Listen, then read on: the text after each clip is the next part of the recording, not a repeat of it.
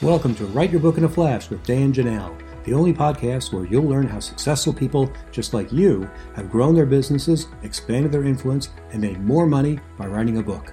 On each episode, you'll learn the inside secrets to help you create a book that can serve as a powerful marketing tool to skyrocket your business. I'm your host, Dan Janal.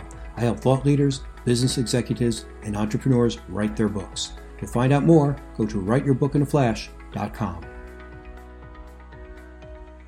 Being authentic is the best way to get people to know, like, and trust you when you write your book. Because after all, isn't that the whole purpose of the book? To get people to know, like, and trust you so they see you as the leader who can take them from mess to success. Today, we're going to be talking about how you can be more authentic and show your true personality to write your book, and also how to overcome any kind of writer's block or any kind of head trash that is stopping you from writing your book.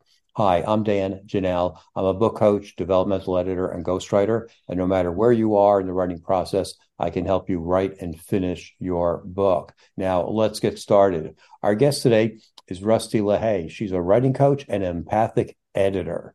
And I want to start with that. What is an empathic editor? Oh, well, I think we all know that we need to have empathy when someone is in pain. But empathic for me as an editor is that I work with clients where I am connected and feeling almost as passionate about their material and their content as they are. And then when we have that connection and that flow in the collaborative editing where we're editing and working together on their content at the same time, not me going away and writing on it and then, you know, them waiting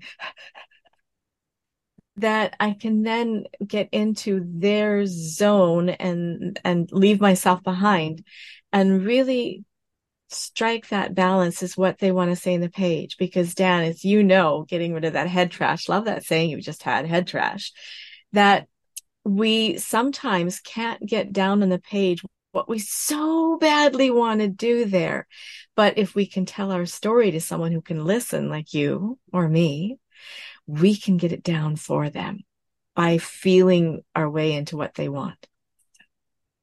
Great. Marvelous answer. I think that's really important for anyone who's looking to hire a book coach or developmental editor or a ghostwriter that that that, that person really understands you, understands where you're coming from, and has some passion and interest in your actual topic. Because, yeah, there are people out there who will take on any project for any reason, for any amount of money, because that's what they do. But you want someone to really support you because they get you. So uh, I think that's really, really important.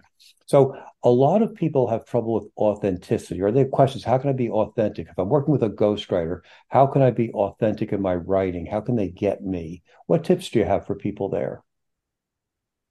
Well, authenticity is there's this one writer I was working with that I almost fired. Have you ever had that happen, Dan? Where they, oh, they yeah. where they they weren't um able to for their their own, and it probably was head trash. I'm gonna have to quote you a lot, Dan, on that. It, I did not invent the term. That's that. okay. It's out there. it, it might have been some of that that was going on, but she just couldn't allow herself to be real on the page, and there was some fear.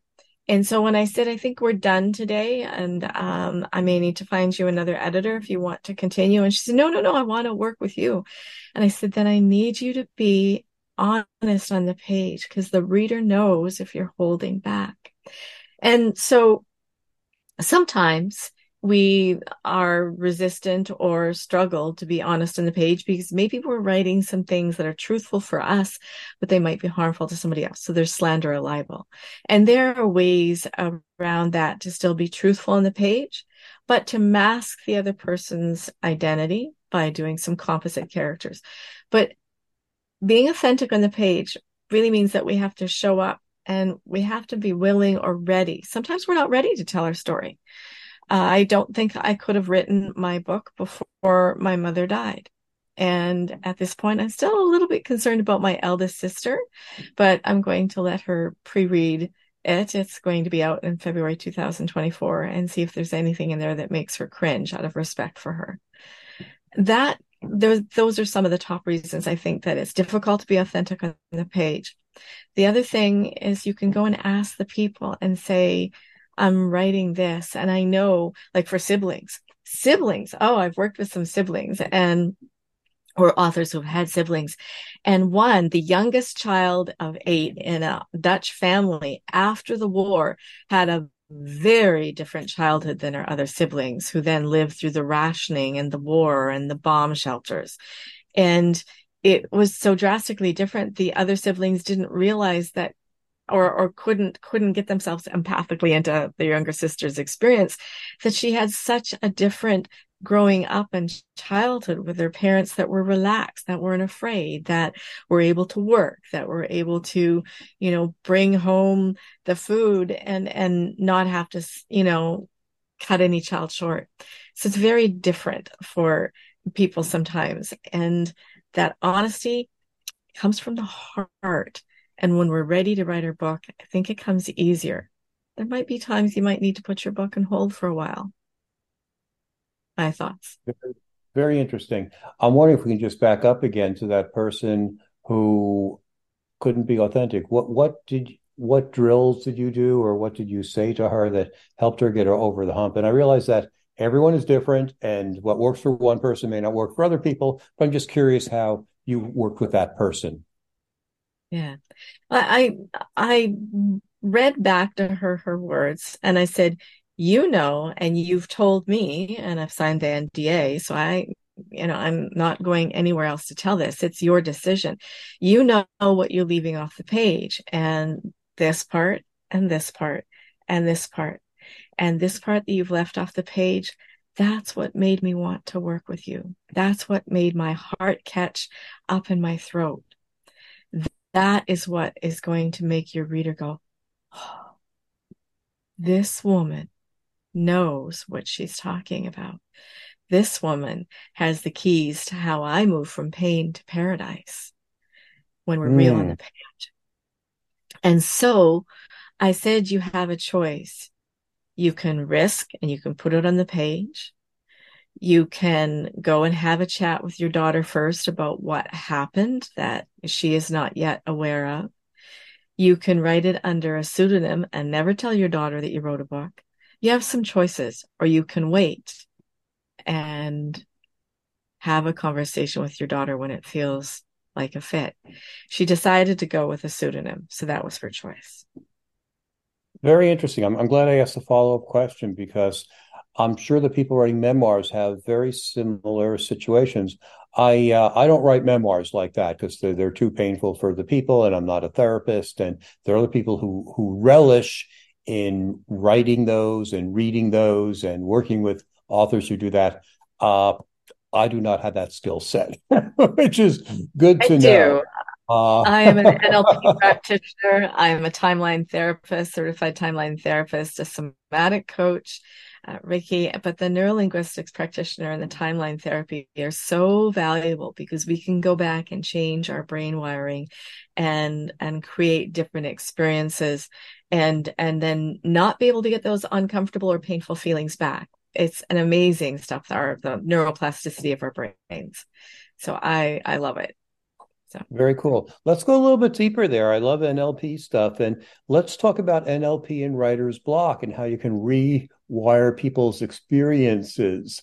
So I'm sure everyone has had that uh, that same experience with their fifth grade teacher turning in the essay and getting a paperback with lots of red ink on it and saying, I'm not a writer, I'll never be a writer. And that screws them up for the rest of their lives. Fortunately, it never happened to me. Uh, but I hear that a lot. which is why other people have writer's block and I don't. Um, so tell me about a situation where you worked with someone who had writer's block and used NLP or a technique like that to help them get over mm-hmm. that.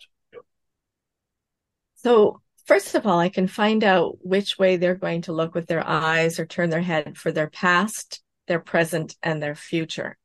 And then I can ask them, when did they first have that feeling or that that negativity towards what they wanted to do or that that thing that stopped them in their goal whether it's writing or something else and then i say okay so go and look back on your timeline see that moment and then uh, let me give you an exact example here is that uh, when I was in grade nine, let's use my own example. When I was in grade nine, the vice principal principal sat me down and said, we don't think you should do the science route. We think you should do the secretarial route. And as a young adult or children, we make meanings out of what adults, especially adults in authority, tell us. The meaning I made from that was that I was dumb. And so I, I still fought them. I was resilient and I did the sciences anyway. Vice principal then didn't help me in chemistry at all and, uh, said that I was wasting my time and money. So after 11 and a half years at the same school, I went to a different school and the chemistry teacher there helped me get a higher mark than what I did in Chem 10 and Chem 20 with that vice principal. So, but that didn't solve the thing in, in my head until I went back to university as a mature adult, single parent and I had the worst waitressing night of my life. And the next day I'm in the counselor's office crying. I'm total mess. Like she talks me out of my tree. And at that point, at that institution, it was on a nine stay nine system. So she says any fives, which is just over passing. I went, no, I was kind of offended. Any sixes? One, but I don't really like the professor. Any sevens? Uh huh. Eights? Uh, yeah. Any nines? I'm smart. What would happen if I did the work?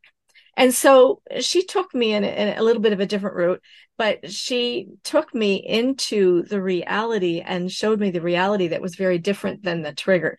Because triggers are there and it's our job to remove them. But with somebody skilled, we can help you go find where the trigger is, the root cause. And that's what NLP is great about finding is the root cause and then going and rewiring changing that that root cause into something like putting somebody else in that position. So uh, for me and the example is that i took this amazing woman that i know from my adult life in the last um, 10 years and uh, she is a fighter and she might not win every argument she goes to but you'll damn well know she's been there.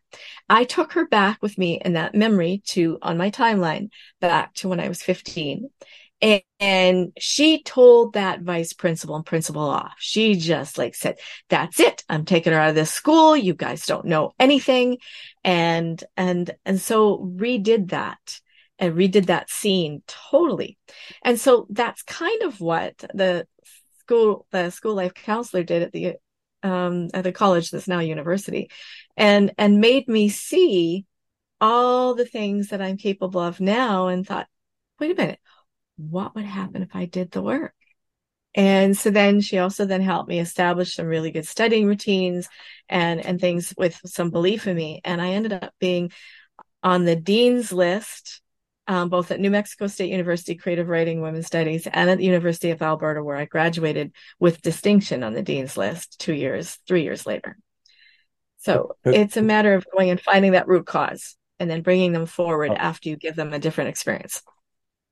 Great. Thanks for wrapping that up and congratulations. Because I was going to ask, you know, our listeners, you know, what can they take from this? And it's going back into the timeline and finding mm-hmm. the root cause. And then what would they do there? They combat the demon. And yeah, demon exactly. You can take somebody that you you know, like, and trust. You can take somebody that is your champion, your advocate. You can um, create a different scenario there and and really experience it. And then as an nlp coach you ask them are you complete? Um, you come back and then you actually do um, a proofing of to see whether that feeling is gone. And then you can take them into the future to see what the future looks like now that that trigger is gone. So there's cool. some really integral parts. Yeah. Fascinating. Rusti tell us who is your ideal client and how can they get in touch with you my ideal client is those people that that just like I want to write, but oh, you know, I, I don't know if I can.